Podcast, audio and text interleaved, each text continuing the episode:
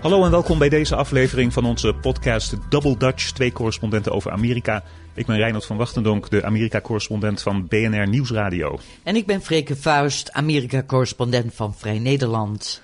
En in deze aflevering behandelen we wat post. We gaan diep in op Mike Pence, de vicepresident met altijd dat verzaligde glimlachje op zijn gezicht, hoe erg de situatie ook is. Uh, maar eerst even terug naar de vorige aflevering. Toen was uh, FBI-directeur James Comey net ontslagen. En toen zei Freke aan het einde van de uitzending: als die uh, onderminister van Justitie, Rod Rosenstein, nog iets van zijn reputatie als onafhankelijke wetsdrager wil redden, dan moet hij nu, nu een speciale aanklager aanstellen. En, uh, en dat heeft die Rosenstein vorige week ook gedaan. En dus, ja. Freke... Ik had gelijk, hè? En hij ja. heeft naar mij geluisterd. En hij is nu weer je grote nu. vriend?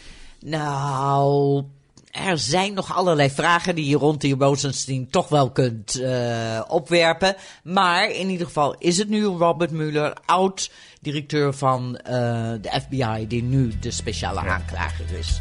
En daar beginnen we mee.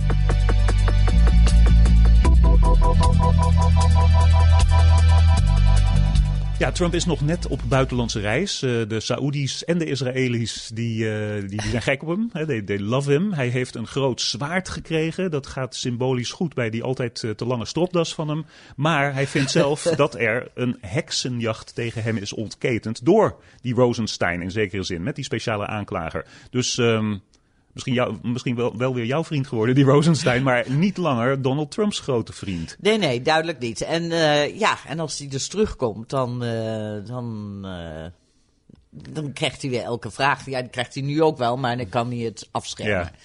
Ja. Van het reisje. Ja. En, uh, want het gaat gewoon door. Ja. Dus wat betekent met een speciale aanklager? Laat ik één ding zeggen. Dit kan heel lang doorgaan. Ja. Dat weet je, hè? Ja. Het kan zo'n, zeggen, een federaal uh, een gerechtelijk onderzoek. Nou, op zijn minst zes maanden. Ik schat zeker een jaar. Ja, ja maar die Ken Starr, en, en wat uiteindelijk tot Monica Lewinsky leidde, dat heeft Precies. jaren geduurd. Dat heeft jaren geduurd. Ja. En dat is ook best mogelijk dat dit jaren gaat duren. En er zijn nog geen enkele aanwijzingen van dat er enorm veel schotten zit. Nee. Behalve dat uh, Trump nu ook denkt dat hij maar uh, toch maar een, uh, ja.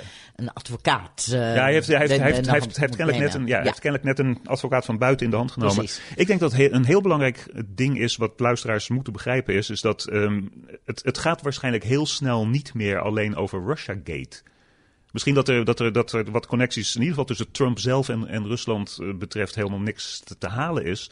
Maar die Rosenstein in zijn uh, motivatie en, en zijn brief aan die Muller heeft gezegd van je moet je bezighouden met Rusland en aanverwante zaken. Precies. En aanverwante zaken, dat kan natuurlijk alles zijn. Dat kan alles, alles wat zijn. er boven water komt, kan nu een probleem opleveren voor Trump en iedereen in zijn, in zijn cirkel. Ja, en waarbij dus met name de, de financiële duistere zaken van Trump uh, voor het voetlicht komen. En want die zei, die heeft hij, dat is allemaal bekend, dat, dat zijn geen speculaties.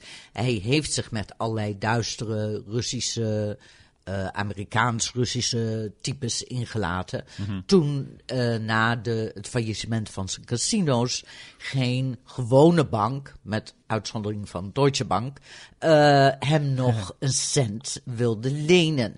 Dus dat gaf de opening voor mensen die Um, geld wilden witwassen. En daar zitten heel veel Oost-Europeanen, et cetera. Mensen uit de, uit de oud-Sovjet-republieken um, mm. bij. Uh, dat gaf hen de mogelijkheid om dat te doen. Ja. Dus daar moet naar gekeken worden, want dan ligt de vraag op tafel, en dat is nu alleen nog maar een vraag: maakte hem dat wellicht chantabel, bijvoorbeeld? Ja. Uh, dus daar wordt allemaal in gekeken. Dus dit is werkelijk een Ja. moeras van financiële rotzooi. Ja. Waar de onderzoekers doorheen moeten ploeteren. Ja, ja, ja, in zekere zin was dat altijd. Hè, ik, ik ben vreselijk het schip ingegaan. door altijd maar te voorspellen dat. A. Donald Trump. Uh, die gaat niet als presidentskandidaat. want hij heeft te veel te verbergen. B. als hij eenmaal presidentskandidaat is. komt er zoveel boven water dat hij nooit gekozen zal worden. Misschien dat nu zal blijken dat Donald Trump inderdaad beter er verstandig aan gedaan zou hebben. om niet te gaan. om niet de publieke arena in te stappen zoals dit, want alles komt boven water. Mijn vraag aan jou, ik weet dat, ik weet, misschien weet jij dat, heeft, heeft die Robert Mueller bijvoorbeeld de macht om nu die beruchte belastingaangiftes van Trump boven water te halen? Uh, ik denk dat hij dat inderdaad zou kunnen doen. Ja, dan moet hij een subpoena uh, naar de IRS, uh, naar de Belastingdienst sturen. Maar dat is volgens mij mogelijk. Want zijn, ehm, zijn opdracht is heel groot. En hij heeft alle mogelijke ja, instrumenten in handen die hij moet hebben om dat in onderzoek te mhm. doen. Dus dat zou kunnen. ja. Ja. En er wordt al bij, uh, ook bij de Treasury, bij de financiële diensten al gekeken. En er worden al documenten verzameld, et cetera. Mm -hmm. nog even terugkomend op jouw um, opmerking dat dit was misschien wel een hele slechte carrière Stap voor Trump. Stap voor Trump. Dat is natuurlijk eigenlijk heel uh, belachelijk om dat te zeggen. Dat zou je nooit zeggen van een, een machtigste man ter wereld, weet je wel. Uh, althans, zo wordt het altijd beschreven. Dat is nog maar de vraag of het altijd is, maar goed. Uh, en dit zou maar je hebt gelijk. Dit zou wel eens heel slecht voor zijn eigen business kunnen zijn.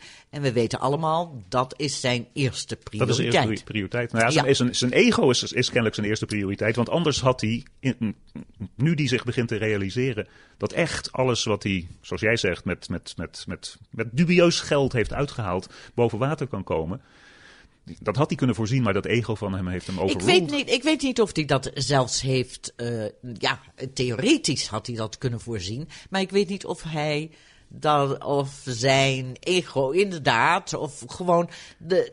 Je moet niet vergeten dat hij met allerlei dingen is weggekomen. waar je als zakenman uh, in een uh, bedrijf, wat uh, overigens geen aandeelhouders heeft, mm -hmm. maar in een privébedrijf, mee weg kan komen, ja. inderdaad. Maar voor een president gelden andere regels. Ja. Dan wil ik het over nog iets hebben. En nou dat namelijk, en dat brengt ons zo meteen tot ons tweede onderwerp. Uh, er is altijd, dat hebben we van Watergate geleerd, uh, there's the crime and then there's the cover-up. Ja. Nou, de crime, uh, het misdrijf in het geval van Watergate, was de inbraak van het hoofdkantoor van uh, de Democratische Partij ten tijde. Ja. De cover-up bleek veel ernstiger.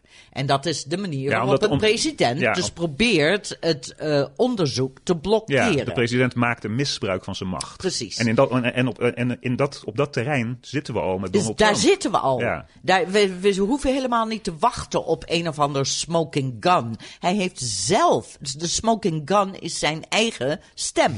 ja, hij heeft zelf in een interview gezegd... ja, ik heb Comey ontslagen, want de... de, de de FBI-directeur vanwege dat onderzoek naar Russia. Ja. Naar de Rusland. Ja, waarbij hij wel zei van, eh, er, is nou eenmaal niks aan de hand. Hij zit het nog steeds te onderzoeken en daarom heb ik hem ontslagen. Ja. Dat kan je interpreteren zoals je wil, maar je kan het absoluut interpreteren als machtsmisbruik. Precies. Hij heeft, en dat is ook uh, weer onlangs duidelijk ge uh, geworden, hij heeft ook geprobeerd de, uh, de hoofden van de twee andere inlichtingendiensten onder druk te zetten om aan zijn kant te gaan ja, staan. Om namelijk om, te gaan, te om hem in feite een vrijbrief te, te geven.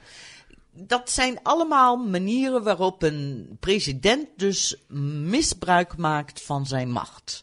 Dus um, ja, daar zitten we al middenin. Ja. Um, hoe dit. En, en dat blijft doorlopen. En dat, kijk, en dat deel, zeg maar, van van het onderzoek blijft ook in het politieke arena doorlopen. Want wat er gebeurt met het onderzoek naar alle uh, financiële duistere praktijken uit het verleden, daar zullen we heel lang niks over weten. Mm -hmm. uh, want nou, dat is, uh, dat wordt door de FBI uitgevoerd. Dat, dat, die gaat dat niet lekken. Maar dat poli de, die politieke vraag over het ja. misbruik maken van de macht, die ligt in het congres. Ja. En die komt dus bij elke hoorzitting weer naar boven. Ja. Aan de andere kant kan die misschien enige ademruimte hebben gegeven aan zijn eigen Republikeinse partijgenoten in het congres. Want die kunnen op dit moment zeggen, iedere keer als er moeilijke vragen komen over Trump, over Rusland, over financiële praktijken. Ehm, ja, jongens, nee, daar hoeven we ons op dit moment geen zorgen over te maken. Want die fantastische Robert Mueller is daarmee bezig. Dus wij kunnen ons richten op belastingverlaging, op het afschaffen van Obamacare. Wat dat betreft is er misschien ademruimte gekomen. Tenzij, tenzij die Republikeinen nu zo bang zijn voor wat er uit dat Mueller-onderzoek komt dat ze gewoon zich willen gaan distancieren van Donald Trump. Ja, en en ik bedoel, een hoorzitting is een hoorzitting. Daar, en er zitten ook democraten bij. Precies, die dat heel en de democraten stellen die vragen. En toevallig zitten er op, op die, die democraten in die commissies. Uh, zoals volgende week waarschijnlijk, als uh, James Comey uh, voor zo'n commissie komt in het congres. Ja. Ehm, toevallig zijn die democraten allemaal buitengewoon uh, goed. Uh, ja, het, is, het, zijn mensen ook met een, uh, met een justitieachtergrond. Mm -hmm. Die hebben vaak als aanklager gewerkt of als verdediger. Ik bedoel, die mensen weten hoe ze de vraag moeten stellen. En daar kan je als republikein, ook al ben je de voorzitter van die commissie, daar kan je echt niks nee. aan doen. De vragen worden gesteld, hoe ze worden beantwoord en wat de republikein zal proberen te doen om dat ja, een beetje weg te manoeuvreren. Ongetwijfeld zal dat gebeuren. Maar de vragen zullen gesteld worden.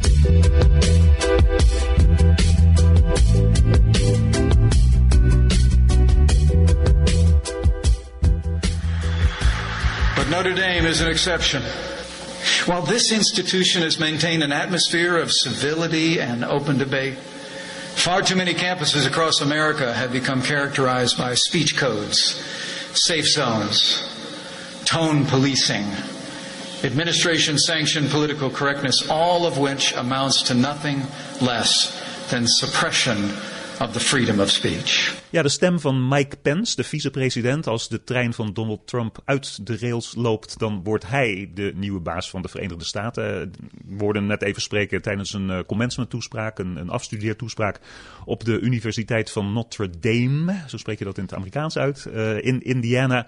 Hij had het over vrijheid van meningsuiting, allerlei rechtse thema's komen er voorbij. Hij is dat moet je niet vergeten, een oerrechtse, evangelisch-christelijk rechtse politicus. En um, ja, ik heb al verschillende keren in deze podcast gezegd dat als Donald Trump inderdaad zou struikelen over zijn eigen schoenveters en je Mike Pence krijgt, je een politicus krijgt die wel enige competentie heeft en dus met die republikeinse meerderheid van Paul Ryan in het congres de hele republikeinse rechtse agenda er wel doorheen zou kunnen krijgen. Terwijl Trump dat niet kan. Dus be careful what you wish for. En ik, maar ik, ik Ja. heb van jou verkeer, verschillende keren begrepen dat jij denkt dat je toch liever die Pence hebt. Dus, Nou ja, dus, dus liever, waarom? liever, liever. Natuurlijk heb ik geen, geen van beide. Maar ik, ik vond wel erg grappig een, ehm, een redacteur van, eh, van The New Republic. Die had het over het eh, de worst case scenario. Dus in het allerergste geval. Eh, onder Trump is dat de wereld van eh, Mad Max. de film. En het de worst case scenario onder Pence is The Handmaid's Tale. Oftewel, de dystopische nu een televisieserie, roman van Margaret Atwood. Eh, waarin vrouwen in een, theocrat, waarin een theocratie, vrouwen gedwongen worden Oh ja, als dat was jouw eh, tip, van de week enige, Ja. enige tijd. Ja, ja, en daar kijk ik elke woensdag trouw naar. Oh, oké. Dan is er een nieuwe aflevering en eh, je schrik je dood. maar, dat is, maar dat is dus een Dus, zekere... eh, oftewel, beide is natuurlijk vreselijk. En, ehm, en als vrouw denk je dan meteen helemaal niet. Nee, ik wil helemaal die eh, Mike Pence niet hebben. Maar het grote gevaar van Trump natuurlijk, en dit is het grote verschil, is dat, ehm, ja, dat Trump eh, zo onberekenbaar is dat je gewoon bang moet zijn voor wat er zou kunnen gebeuren. Hij, Ja, oké, wat er zou niet- kunnen gebeuren. Maar, Ja. Mike, Mike, maar, maar Mike Pence die zou zoveel politieke vaardigheid met zich mee kunnen brengen... dat je bang moet zijn voor wat er gaat gebeuren. En niet zou kunnen gebeuren, want hij krijgt het er wel doorheen. Nou, laten we nu eens, eens heel reëel kijken naar wat zou er gebeuren als Mike Pence eh, eh, president is. Ja. Nou, dan, is dan, dan zou dat Obamacare-fiasco... wat Trump, wat, wat in zekere zin de, de gezondheidsverzekering... voor heel veel mensen die het nodig hebben gered heeft tot nu toe... die zou, die- dat, dat zou al weg zijn. Dan zouden de Republikeinen hun gezondheidsverzekering er al door hebben gekregen. Met Pence als president. Dat weet ik helemaal niet. Want je moet niet vergeten dat als. Je moet niet vergeten wat er aan vooraf gaat.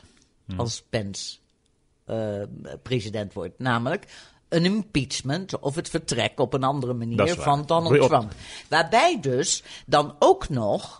Eh, ja, je, misschien heb je een, een eventjes een, een honeymoon waarin iedereen eh, opgelucht ademhaalt. Ja. Ehm, En zegt van, hé, hey, de Republikeinse partij heeft ons verlost. Onder leiding van Mike Pence van Donald Trump. Dus maar dat is, vergeet niet dat je dat, dat de grote tegenstellingen binnen die eh, Republikeinse partij blijven staan. En eh, die, ga, die gaan niet zomaar weg. Nee. En het andere is dat je nog een derde fractie erbij krijgt. Namelijk de Trump-fractie. Oh, de, de verongelijkte Trump-fractie. Oftewel de Ja, mensen ja. die zeggen van eh stab in the back. We zijn in, ons, eh, Ja. de- in de rug gestoken. En vergeet niet dat als, en laten we even aannemen dat Trump als afgezette president nog leeft, dat hij daar de motor van zal zijn. Dus dit kan een ongelofelijke is, dat, chaos is, dat, dat, dat is waar. binnen die partij. Eh, Ja. Dus je kan dat ni- eigenlijk niet eh, voorspellen wat er zal gebeuren met Pence in het Witte Huis. Bovendien, Oké. we hebben inmiddels ook een begroting van Trump. Ja. En niet van Pence, maar de begroting van Trump. Nou, en die is al zo draconisch, zo vreselijk, dat ik kan me nauwelijks voorstellen hoe Pence met een nog ergere begroting zou komen.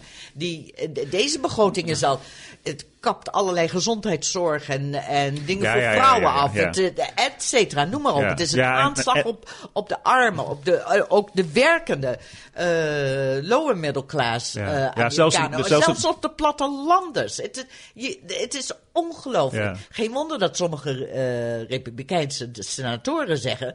dead on arrival. Ja, ja Dus de meest, zelfs de meest rechtse republikeinen zeggen dat ze met, met deze plannen en het afsnijden van geld voor sociaal zwakkeren, waar ze, waar ze niet echt voor staan, niet eens hun eigen kiesdistricten in kunnen. Nee, dat daarom. is waar. Dat Daarom. is waar. En daar hoor je, Dus- daar hoor, maar daar hoor je Mike Pence dus helemaal niet over. Nee, Die, eh, die, sta, die staat een beetje stil op de achtergrond op dit ja, moment. eh, Mike Pence zegt geen woord. Nee. En het grappige is, eh, ik weet niet of je dat hebt gezien... dat er een aantal artikelen zijn verschenen de afgelopen dagen... met het thema...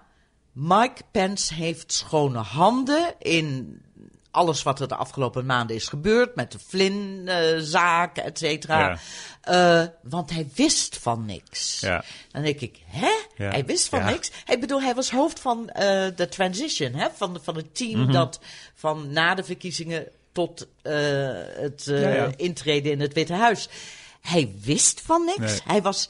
Hij was gewaarschuwd over Flynn. Eh, hij wist van niks. Ik bedoel, dit hele verhaal van Mike Penn heeft schone handen.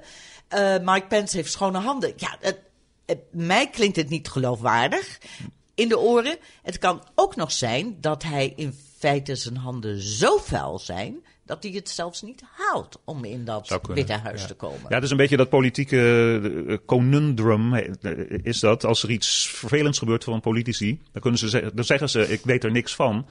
Dus dan, dan hebben ze twee keuzes. Of, of je liegt daarover, of je wist er echt niks van. Maar dan Ja. ben je dus incompetent. En Ja. dan, dan, zou je er ook, dan zou je er sowieso ook niet, eh, niet kunnen zitten. Maar laten we nog één, één, één sprongetje maken. één, één ding eh, nog eh, om, om een eh, voorbeeld van Watergate aan te halen. Gerald Ford was Nixons vicepresident. Gerald Ford, eh, Nixon vertrekt, Ja. hè, want hij stond op het punt om impeached te worden. Hij vertrekt zelf. Gerald Ford wordt president. Maar Gerald Ford was maar zeven maanden Nixons vicepresident. Ja. En dat is dus een groot verschil. Gerald Ford was in feite min of meer een clean break. Ja. Mike Pence is dat niet. Nee, dat klopt. Ja. Dat klopt. Dat is heel interessant. Nou, dan nog, en, nog, en nog één dingetje hierover. En dat is, ehm, er, zijn, er zijn dus twee mogelijkheden om van Trump af te komen. Ja. Eh, het eerste is impeachment. Daar wordt Ja. veel over gesproken. Nogal wat democraten hoor je, hoor, je, hoor je spreken. En die zitten dan in zekere zin aan mijn kant. Door te zeggen van, eh, ja, maar we willen die Trump. We willen eigenlijk niet van die Trump af. Want de, hoe groter de chaos bij onze tegenstanders, hoe beter.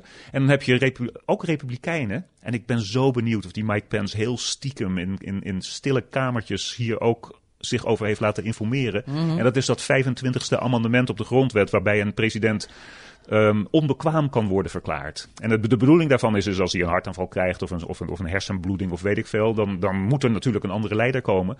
Maar er zijn ook bij de Republikeinen mensen die zeggen van ja, maar als wij nu zeggen in meerderheid dat hij gek is, dat hij het niet aan kan, Ja. dan, dan zou die er ook uitgegooid kunnen worden. Dat is natuurlijk wat mij betreft Zelfs wat mij betreft, als die Republikeinen dat zouden doen, een staatsgreep. Gewoon, bom, een staatsgreep. Want die, die, die Trump is gekozen. Je kan niet zomaar zeggen met z'n allen van ja, maar nu zien we dat hij gek is. Want dat is, dat is ontzettend subjectief. Hersenbloeding, hartaanval, oké. Nee, het De- grappige is natuurlijk dat zeg. Want er wordt gezegd. Ik, ik, ik las een, eh, op een website een, eh, van echt gerenommeerde journalistiek. die Mhm. zich met medische gezondheidskwesties en, eh, en public health bezighoudt. Eh, die had de vraag. eh, die had een vergelijking gemaakt tussen hoe Trump eh, in de jaren negentig sprak. en hoe die nu praat.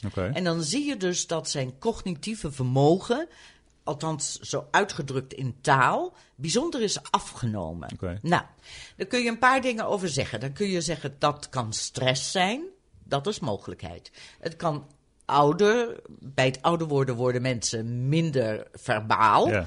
Dat is ook een mogelijkheid. Het kan ook een teken zijn van ja, een soort dementeren, misschien Alzheimer's of een soort dementeren. Het gekke is natuurlijk dat wij een hersenbloeding als wel een indicatie voor. Nou, de man kan niet meer president zijn, Ja. eh, aannemen, maar dat we in feite dus eigenlijk geen en nergens ooit hebben gedaan een test van wat is de mentale gezondheid van de, van de president. Terwijl dat bij tal van mensen gebeurt. Als jij een ouder hebt die echt cognitief enorm aan het eh, verzwakken is en jij denkt, oh, daar is iets aan de hand, dan ga je naar een arts en dan worden daar testen voor gedaan en dan krijg je een soort van antwoord. Ja. ja Ja. die hebben we dus niet. Nee.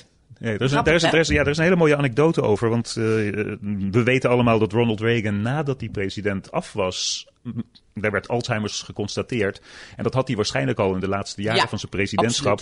Er kwam toen een nieuwe stafchef van het Witte Huis binnen. Of die werd gevraagd, dat was Howard Baker. Waar, daar hebben we het vaker over gehad. Die was zo, zo instrumenteel in, eh, in Watergate. Een bijzonder gerespecteerde republikein. En die zei, ik wil dat alleen maar doen als ik zeker weet dat die verhalen die ik hoor over Ronald Reagan, zijn, zijn, zijn mentale gesteldheid, dat die niet waar zijn. Eh, er werd gezegd dat Ronald Reagan zich had teruggetrokken in het Witte Huis en alleen nog maar oude zwart-wit Hollywoodfilms keek. Niet meer zich met, met de dagelijkse gang van. Dus wat, wat deed die Howard Baker? Die haalde alle senior advisors en kabinetsleden en dergelijke een beetje onder, onder een, eh, een vals voor, voorwendsel samen in een kamer met Ronald Reagan. En er, werd, er werd een crisis besproken. En de opdracht van Baker aan al die mensen aan tafel was: het enige wat je doet is kijken naar de president. Observeren, observeren, observeren.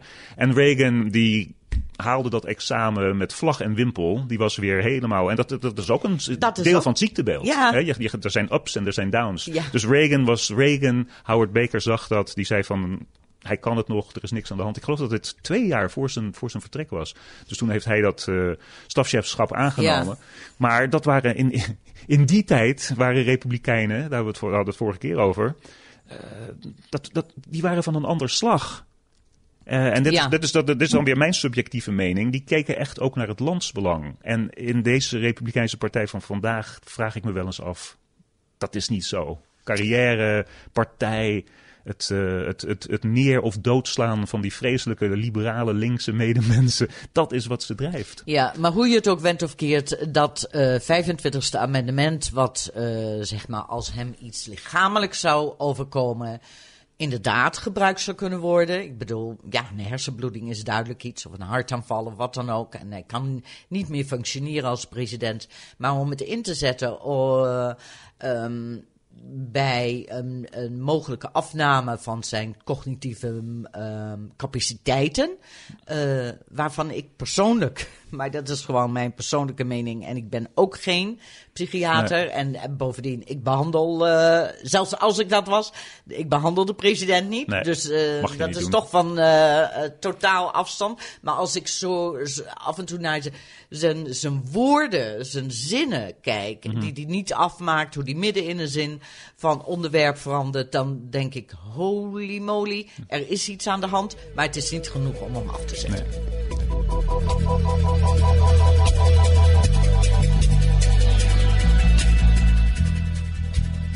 Ja, dan doen we nu even wat post. Dat is er eh, twee weken geleden bij ingeschoten vanwege eh, James Comey en die Ja. hele toestand. We hadden toen wat opgelijnd. Een, een deel van die briefjes is verouderd. Daar kunnen we eigenlijk niks meer mee. Maar een van onze trouwe luisteraars en trouwe schrijvers eh, is eh, Stijn.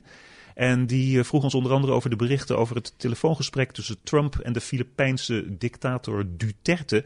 Eh, Trump die zou daarin Duterte hebben gecomplimenteerd. Met, eh, met eh, ja, hij zal het niet zo hebben gezegd, maar tussen de regels door. Met alle moorden, de duizenden moorden Ja. die kennelijk eh, in Dutertes strijd tegen drugs worden gepleegd. De man heeft geloof ik van zichzelf gezegd. Ja, dat hij, dat hij bloed Dat aan zelf heeft. heeft ja. gedaan. Ja. En de vraag, min of meer de vraag van, van, van Stijn is, maakt dat hier dit soort verhalen over Trump, die zo'n dictator complimenteert, maakt dat dan geen verschil in de publieke opinie hier over Trump? En, eh, en ik zeg gelijk van, bij zijn achterban helemaal niet. Nee, bij zijn achterban helemaal niet. En het verbaast ons ook helemaal niet. Ik bedoel, dat hij eh, met Duterte had gesproken, wisten we al. En eh, wat op zich al kwalijk was. En we weten allemaal dat Trump. Eh, ja, altijd het goede in eh, autocratische eh, regeringsleiders Strongman. ziet. Zo, zoals, zoals, die, Ehm, zoals die Turkse leider, wat hier, wat hier ook helemaal ontspoord is. Die Turkse body, bodyguards, die Amerikaanse staatsburgers in elkaar tremmen. En dan wordt de Ameri- en waar, waar Trump dus geen woord over Nee, heeft gezegd. Het is werkelijk van een schande. Ja. schande. Ik ben benieuwd en, hoor, maar en dat- bovendien ook, ik bedoel, er, er is, ik weet niet hoeveel geschreven in de afgelopen dagen met zijn bezoeken aan, met, zijn- met name zijn bezoek aan, aan Saudi-Arabië, maar ook aan Israël, over mensenrechten. Ah joh, hij, Ja. hij, hij kent het woord gewoon niet. Nee. En dat, dat, dat, hij is daar helemaal niet in Nee, geïnteresseerd. nee. En het liefst zou die, geloof ik, ja, dergelijke praktijken van eh, eh, deze autocratische vrienden van hem. ehm, eigenlijk ook best wel hij leuk heeft, vinden om hij, er hier dat, te doen. hij heeft dat instinct. Zo, Hij heeft zo- dat instinct, Zo, zover zou ik ja. wel willen gaan. En godzijdank dat dan nu eh, of de deep state, of de bureaucratie, of Amerika als democratie dat nog steeds aan het belemmeren is. Precies. Godzijdank hebben we ook Godzijdank. nog een grondwet. Ja. Waar sommige mensen zich aan houden. Ja, dan een andere trouwe luisteraar en ehm, onregelmatige, maar trouwe schrijver eh, is Lodewijk. Ja. Ehm, ik, ja, ik ben altijd. ehm, ik zou hem omschrijven als goed gemutst rechts. Hij is, hij is het waarschijnlijk totaal nooit eens met iets wat wij ook maar zeggen in deze podcast. Maar hij blijft schrijven en hij, is Oké, daar, en hij, ja, hij dat doet het vind heel leuk. En hij stuurde ons naar, eh, naar, een, eh, naar een bericht op een website. En die website op zichzelf is al fascinerend. Eh, De Economic Collapse heet die website. Ook weer zo Het bij- ja, het- Bijbelboek Openbaringen, daar staan Ja. allerlei advertenties op die, op die site voor. En, en waterfilters en en zilver en goud hè, voor de survivalists. Maar hij, ehm, hij stuurde ons naar een artikel waarin een schrijver, Michael Snyder heette die man. Trump-aanhangers oproept om in 2018, of dus eigenlijk nu al te beginnen, eh, de politiek in te gaan, eh, Zich zich verkie- verkiesbaar te stellen. En op Ja. die manier in 2018, want kennelijk is er zo'n volksbeweging die het er daarmee eens is, de Trump-revolutie veilig te stellen. En zijn vraag is, is eh, denken wij, jij en ik, dat dit gaat gebeuren? En, en, en komen er dus overal mensen in 2018 op posten die het met Trump eens zijn? En, en, en, en, Nou, ik ben, sorry Lodewijk, maar ik zie daar geen enkele, ik heb daar nog geen enkel bewijs voor gezien. het is eigenlijk andersom. Ja, het zijn het democraten die zich, eh, die zich Ja. zo Ja. vol energie op verkiesbare campagnes Ja, de, storten. ja, precies. Dus de, de Democraten, werkelijk, dat loopt over. 12.000 mensen die hadden eh, contact opgenomen met Emily's List. 12.000 Hm. vrouwen die de politiek in willen gaan. Hadden contact. Dat is hartstikke veel. Ja, zeker. Eh, er zijn allerlei jonge zwarte democraten die zich verkiesbaar willen stellen overal in het land. Eh, enorm. eh, Dus zeg maar, eh, dat- ik heb nog niets gezien van zeg maar, een Trump-supporter die zegt van. En nu ga ik de politiek in, want ik ben zo geïnspireerd door Trump en het is zo belangrijk. Ehm, nee, echt hoor. Als ik het had gezien, had ik het ongetwijfeld gelezen. Ja, ja. Het, is, het is wel zo nog steeds dat Trump, Trumps mensen in de Republikeinse Partij een deel van de congresleden, Republikeinse congresleden, onder de duim kunnen houden. Door te zeggen: als je niet doet wat wij zeggen, dan gaan wij een primary tegenkandidaat die nog is rechtser waar. is dan jij eh, inzetten. Dat- En daar zijn die carrièrepolitici nog steeds gevoelig voor op dit moment. Dat is wel, waar. En, en, maar ik, bedoel, er zijn hier en daar zijn de verkiezingen. Hè? En die geven toch wel iets een Oh beetje ja, aan. de komende En dagen en Ja, weken. en de komende Ja. dagen. Maar er waren er, ehm, afgelopen dinsdag waren er twee in, eh, voor de staatsparlementen. Eén was eh, in New York State Mhm. en de ander was in New Hampshire. En dat waren beide zetels die eh, republikeins waren. Die zijn gewonnen nu door een democraat. En dan vond ik wel heel grappig dat eh, een, een vrouw, een democraat, won eh, de verkiezing tegen een echt een Trump-achtige ehm, republikein. In een district waar Trump met 23% had gewonnen. Dus- De 23% meer dan Hillary. Meer, ja, ja. man. oké. Dus ehm, ja. Het, het elan. ja, één de- de- zwaluw maakt nog geen zomer, Nee, maar, nee, maar, maar, mhm. ik bedoel, we hebben ook nog heel weinig data. Ja. En, en dus het kan nog best gebeuren. Wat Lodewijk zegt, dat Ja. er eh, mensen, Trump-supporters, echt eh, voluit de politiek ingaan. Maar eh, wat we, het kleine beetje data wat we hebben, dan zien we dat eh, echt eh, de politieke energie Ja. aan de democratische kant zit. En dat die ook nog waarschijnlijk een goede kans maakt om dan verkiezingen te winnen.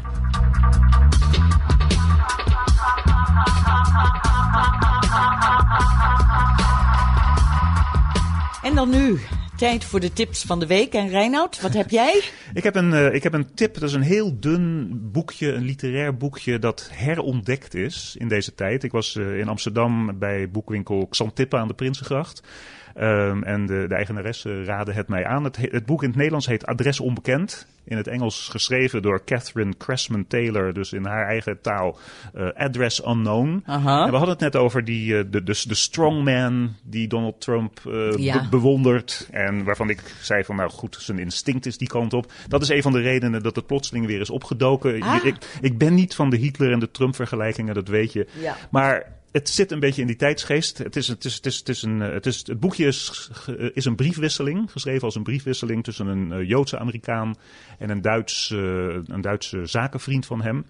In Duitsland, tijdens de opkomst van de nazi's. Oké. En er zit, een, eh, er zit een prachtige twist in dat boek. Aha. En, ehm, Niet ja, vertellen. Nee, ik ga dat Ja. niet vertellen. Ik- Het, het, het leest als een briefwisseling. En ehm, je krijgt st- steeds meer een steen in je maag in die briefwisseling. En dan plotseling heb je die twist. En dan is het zo'n bevrijding. Dus dat raad ik aan. Eh, adres onbekend in het Nederlands, address unknown in het Engels. De schrijfster is Catherine Cressman met twee S'en, K- K-R-E-S-S-M-A-N, Taylor. En ik zal, ik zal het zo aan jou meegeven, want Ja, jij, jij, kent het ook nee, niet. ik ken het niet. Nooit van gehoord zelfs. Jouw tip. Mijn tip is een website eh, die heet Crowd Counting Consortium. Oké. En wat het is, is eh, het zijn vrijwilligers en die verzamelen data over alle politieke bijeenkomsten die er in Amerika worden gehouden. Dus zeg eh, demonstraties, protesten, stakingen, rellen, et cetera. En, en, dus, en, en dus crowdcounting, de aantallen deelnemers. Precies. Oké. En ehm, daar zijn ze mee begonnen met, eh, met de grote Women's March in, eh, in januari. En elke maand doen ze verslag eh, op de website van de Ja. Washington Post. Maar aan beide kanten? Dus als Trump, Ja. als Trump Ja, weer naar Pennsylvania gaat, dan ook? Ja, dat wordt nog het lachertje. Oké, dit is, we hebben het over de maand april. Ja. Oké, politieke mobilisaties. In totaal vonden er 950 plaats. Overal in Amerika. Eh, de schatting, en ze zeggen dit is een conservatieve schatting, eh, van 640.000 mensen tot meer dan een miljoen. 1,1 miljoen. Van die 950 bij elkaar opgeteld? Ja, Oké. En april was een veel betere maand dan maart. Waarschijnlijk omdat maart zo verrekt koud was. Ja. En eh, ze zagen een meer dan 60% toename aan politieke Ja. mobilisaties. Maar dus nogmaals, politiek, hoe dan ook. Rechts, links, Ja, midden. Precies. En maar de grootste waren die plaatsvonden op 15 april. Dat was de dag waarop Amerikanen hun belasting moeten betalen. Waren overal in het land demonstraties Oh, ja. rond. eh, hey, Donald Trump. Show laat your tax returns. Show Ja, your tax ja, returns. er was een grote klimaatdemonstratie. En natuurlijk vooral de March for Science. Die was echt heel groot. En die vond ook op meer dan 390 locaties plaats. Dat vind ik ook altijd zo grappig. Nou, slechts 2% van alle mobilisaties, oftewel 22 events, waren voor de president. Oké? Ja. En het andere hele grappige is dat in 98% van die, al die acties, Ja. al een maand lang, al die Am- Amerikanen die met borden lopen, die protesteren, die demonstreren, die waren, die zijn allemaal vreedzaam verlopen. Oké. 98% is ook niemand gearresteerd zelfs. Oké. Dat vind je iets. Nou, dat vind ik heel mooi. Ja, dus we ja. hebben het over heel veel Amerikanen die de straat op gaan. Heel veel Amerikanen die dat. Ja, dat kost toch tijd en energie en alles. Ja. En eh, een- toch een, een uitdrukking zoeken voor hun gevoelens. Ja. En dat wordt op een vreedzame manier gedaan. Ja, mag ik één kri- kritische kanttekening Nou, plaatsen? nee.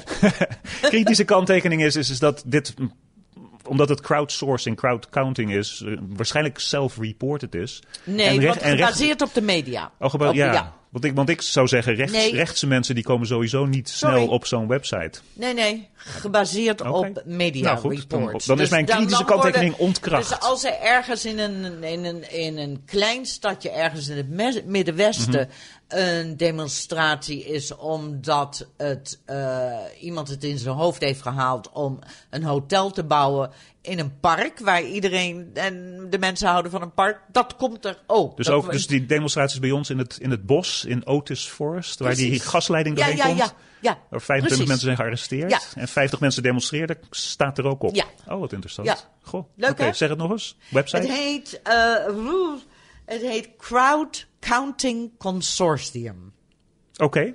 Goeie tip. Ook een goede tip voor Lodewijk trouwens, om te kijken hoe, Ja. hoe, die, hoe die rechtse politieke energie eh, in elkaar Oh zit. ja, en weet je wat?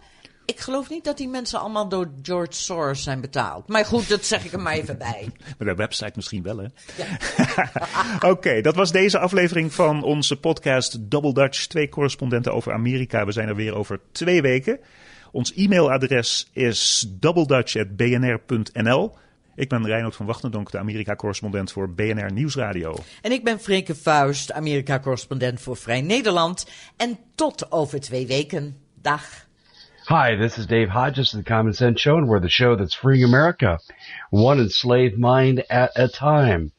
And the news story that's come to me through one conversation and one email exchange I've had this evening has to do with the fact that key members of Congress are holding secret conversations about removing Trump under the 25th Amendment. And in particular, what they're looking at is trying to declare him mentally unfit to serve.